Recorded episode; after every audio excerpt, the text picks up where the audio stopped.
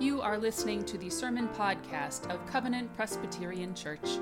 We are a community in Madison, Wisconsin who gathers to worship, to learn, to serve, and to grow together in God's love.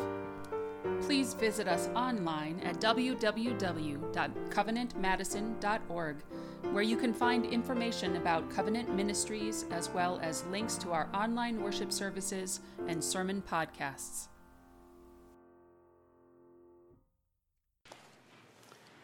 Nothing like coming in for a candidating sermon and giving you a giant spoiler alert. so, you're going to talk about Exodus throughout January, but we're going to start with the end of the story today and Joshua, just as the people are getting ready to enter into the promised land.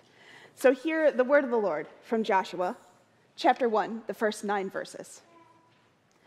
After the death of Moses, the servant of the Lord, the Lord spoke to Joshua, son of Nun, Moses' assistant, saying, My servant Moses is dead. Now proceed to cross the Jordan, you and all this people, into the land that I am giving to them, to the Israelites. Every place that the sole of your foot will tread upon, I have given to you, as I promised to Moses. From the wilderness, and the Lebanon as far as the great river, the river Euphrates, all the land of the Hittites to the great sea in the west, shall be your territory. No one shall be able to stand against you all the days of your life. As I was with Moses, so I will be with you. I will not fail you or forsake you. Be strong and courageous. For you shall put this people in possession of the land that I swore to their ancestors to give to them. Only be strong and very courageous, being careful to act in accordance with all the law that my servant Moses commanded you. Do not turn from it to the right hand or to the left, so that you may be successful wherever you go.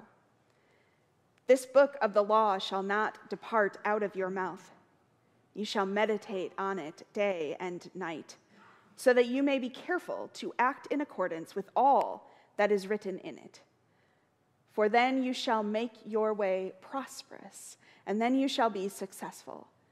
I hereby command you be strong and courageous. Do not be frightened or dismayed, for the Lord your God is with you wherever you go. Thanks be to God for this, God's holy word.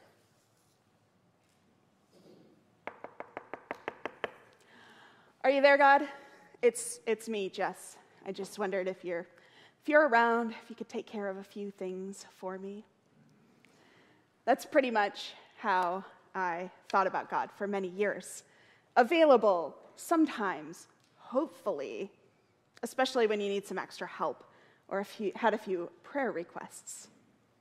If we're thinking about knocking on the door of the Almighty, Scripture gives a different version in Revelation 3. Instead of us knocking on God's door,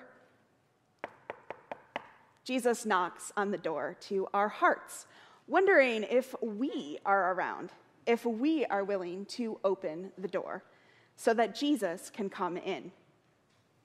Of this passage, as you can see, there are many rather dated versions of Jesus Kitsch which is why, at least once a year, there's one that really comes around as my favorite on Halloween. It's an altered thrift store art by Etsy artist Jason Jones, used with permission. Recently, I started a spiritual direction certification program. And some of you might be familiar with, with spiritual direction. It's a kind of companioning with someone who journeys with you and helps you pay attention to the holy, where the Holy Spirit is at work in your life. Spiritual directors ask questions like Where is God present in your life? My spiritual director often asks me, What is yours to do and what is God's to do? And the program that I am part of is called Tending the Holy. And while there were several logistics at play, a huge part of the reason why I chose this particular program was because of the name Tending the Holy. We are all called to tend, to nurture, and care for, to pay attention to God's holy presence in our lives. The first retreat of our two year program was this past August, and we walked into a room with a table set with lights and symbols of the spiritual life. And what struck me on this table was the open door. That entering into spiritual practices is not done out of some sort of obligation, but rather out of invitation. That God's presence is an open door away, an invitation to sit with the holy, to serve with the holy, and to live in relation to the holy. As you can see, I bought my own door. it travels very well, but normally it just sits in the little corner of the table of my study where I sometimes hang out with God. It's a reminder that I don't knock on God's door or hope that maybe God is listening. I don't have to wonder if God is present. Instead, God is always present. Are we present to God? Where can I go from your spirit, or where can I flee from your presence? The psalmist asks the Lord. If I ascend to heaven, you are there. And if I make my bed in Sheol, you are there. If I take the wings of the morning and settle at the furthest limits of the sea, even there your hand shall lead me, and your right hand shall hold me fast. There is nowhere that we can go that God is not with us. Psalm 139 is like the Romans 8 of the Old Testament. No distance, no power, no hardship or distress or persecution, not even time itself, not even death, can separate us from God's love. God reminds Joshua in our scripture passage this morning be strong and courageous. Do not be frightened or bummed, for the Lord your God is with you wherever you go. It's the Christmas message several hundred years early. Emmanuel, Joshua, God is with you. Admittedly, Joshua had a little bit of reason to be discouraged. And this is where there's a bunch of spoiler alerts for January, just so you know. After all, his mentor Moses had just died within eyesight of the promised land. He could literally see it. And Moses was the one who had led the people out of Egypt, the one who had led them for 40 years, or at least what seemed like 40 years. And Joshua was still a teenager, likely, when he and his family and the Hebrew people had escaped slavery. And he remembers, Joshua remembers Moses' leadership in those early days, the stories of God speaking through ordinary shrubbery, God speaking to Moses on the mountain, God's glory shining off their leader when the two of them had drawn near. The fancy word, here's a little bit of theology fancy word for you. For the way that Moses experienced God is called a theophany, an experience of the holy. It's like a close encounter of the God kind.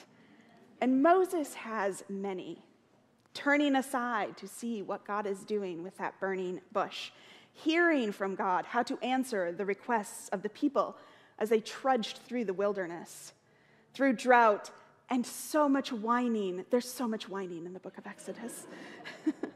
and that whole Aaron and the golden calf thing while Moses was on the mountain with God. And through all of this, Moses is one of the characters of the Bible who is steeped in God's presence, like two old friends. And now, as Joshua leads the people into the promised land, he does so without the help of his mentor and friend and support. God's words of encouragement be strong and courageous, do not be frightened or dismayed, for the Lord your God is with you wherever you go. Must have been deeply meaningful in such a moment. The holy opens the door before Joshua, promising God's presence every step of the way. That's the invitation that marks whatever threshold we are about to walk across.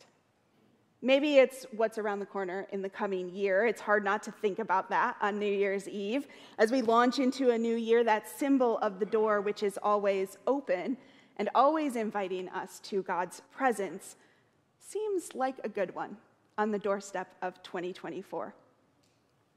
What doorways are you about to enter this coming year?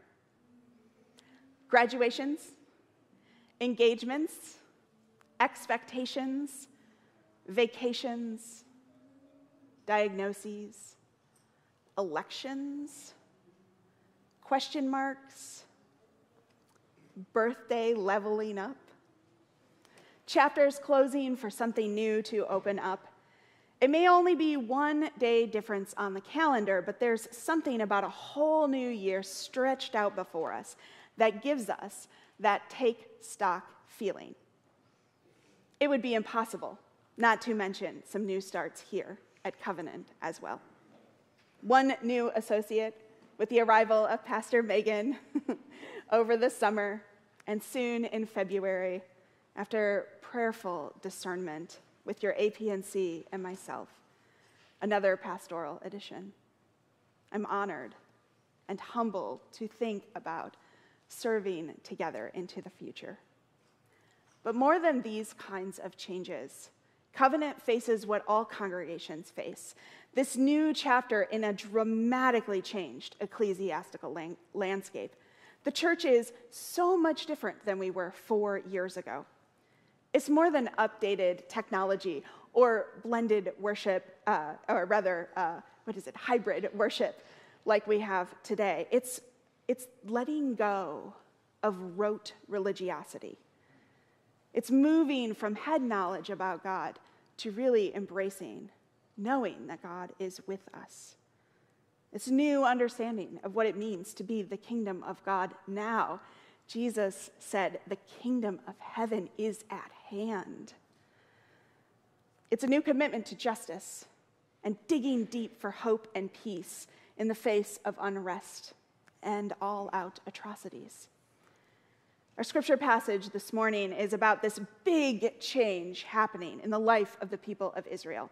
And after being rescued from slavery in Egypt, after walking through the Red Sea, after coming across bitter water and trying to figure out how to eat manna, and spending 40 years wandering around in the desert, they are finally on the cusp of the promised land, that land flowing with milk and honey. And in the midst of that big change, God speaks to Joshua, the one who will lead them into this next step. As I was with Moses, I will be with you, and I will not fail or forsake you. Be strong and courageous. God gives that same message to us as well in this day again and again as the Israelites are about to make their culminating journey into the promised land. God reminds Joshua to be strong and courageous, not because of his skills or because the people of God will suddenly whine less, but because of God's presence. And that promise for Joshua and for us is a pretty good one. Be strong and courageous, for God is with us. A reminder we could all use these days that God is with us, that God is present. Because it's not only thousands of years ago that God was present, but still each day today. This is the message of Christmas. It's as if for all of time, God was reaching out to humanity, trying to always be in right relationship with us in the garden, in the wilderness through the prophets, in worship, in creation, until finally God came to be among us as one of us in Jesus, Emmanuel, God with us. I pulled some friends a while back. When have you had an especially trying time and experienced God's presence in it? And I heard and read all sorts of modern day theophanies. Some people had a distinct sense of God's presence, like a hand on their shoulder, or a calming presence that got them through an anxious time. And sometimes they didn't even notice it in the moment, but they could reflect back and realize it later. And there are stories of people who saw signs, had angel visitations. One had a lone flower in the middle of a field in November, all kinds of God moments. Sometimes it was a song that came into their head at a certain time that helped get them through. Tom and I were running errands uh, several years ago, and we were talking in the car about some pending changes and the stress of the transition. And the first store that we walked into, I still remember the song was Don't Worry, Be Happy. it was so silly, but it was also just perfect for that moment. So, what are your stories? The moments of overwhelming gratitude, the person who showed up at just the right time, the feeling of God's presence in the midst of loneliness. We are called to witness and share those stories of holy encounters. They give us courage on hard days, during times when we're trying to rebalance from the pandemic, or when it seems like no matter what we do, injustice reigns, racism, poverty, greed, they continue their tight grip. Reminding ourselves of God's presence helps us on days when we feel like we're catching up on the news like we watch a horror movie. So you can just see a little bit of the war and violence, genocide and destruction. And when days are challenging, we need even more than usual to be reminded of God's abiding presence. May the Emmanuel, God with us reminders of Christmas linger with us throughout the year. We don't pack it up, put Jesus away for the whole rest of the year. It stays with us. Jesus is with us. So be strong and firm, for the Lord your God is with you wherever you go. Into what doorways, I wonder, is God inviting you in 2024? As you walk into that new year. Be strong and courageous, for you are not alone. The Lord your God is with you, and God's door, God's open invitation to each of us, is always open. Thanks be to God. Amen.